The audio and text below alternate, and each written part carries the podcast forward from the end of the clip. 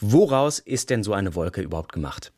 Also im Wesentlichen aus vielen Bestandteilen. Zunächst mal äh, Wassertröpfchen, äh, kleine Wassertröpfchen, mikroskopisch klein, ähm, die so eine Art Nebel bilden. Dann größere Wassertropfen, die man schon mit bloßem Auge erkennen könnte, bis hin zu Regentropfen, die man natürlich äh, deutlich sehen kann. Und gerade bei uns kommen dann eben auch häufig Schneekristalle vor, Eiskristalle, größere Schneekristalle, richtig schöne große Schneeflocken bis zu einigen Zentimetern Größe. Und wenn es schlimm kommt, dann eben auch Graupel oder Hagelsteinchen, die dann schon so fünf bis zehn Zentimeter Größe erreichen können.